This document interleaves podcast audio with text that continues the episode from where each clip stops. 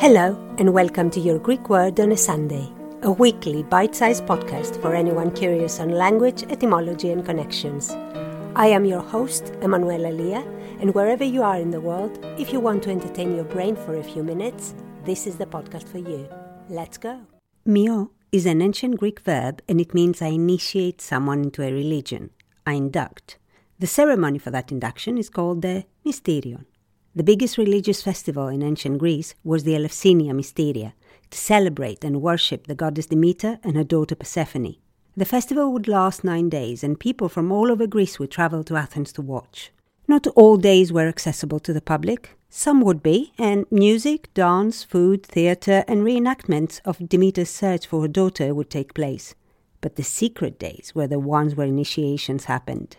To this day, we know very little about what took place during days 3 and 6, and that's because revealing even the teeniest of detail was punishable by death. The general idea was that the high priests would accept the new members by passing on the secret to the afterlife.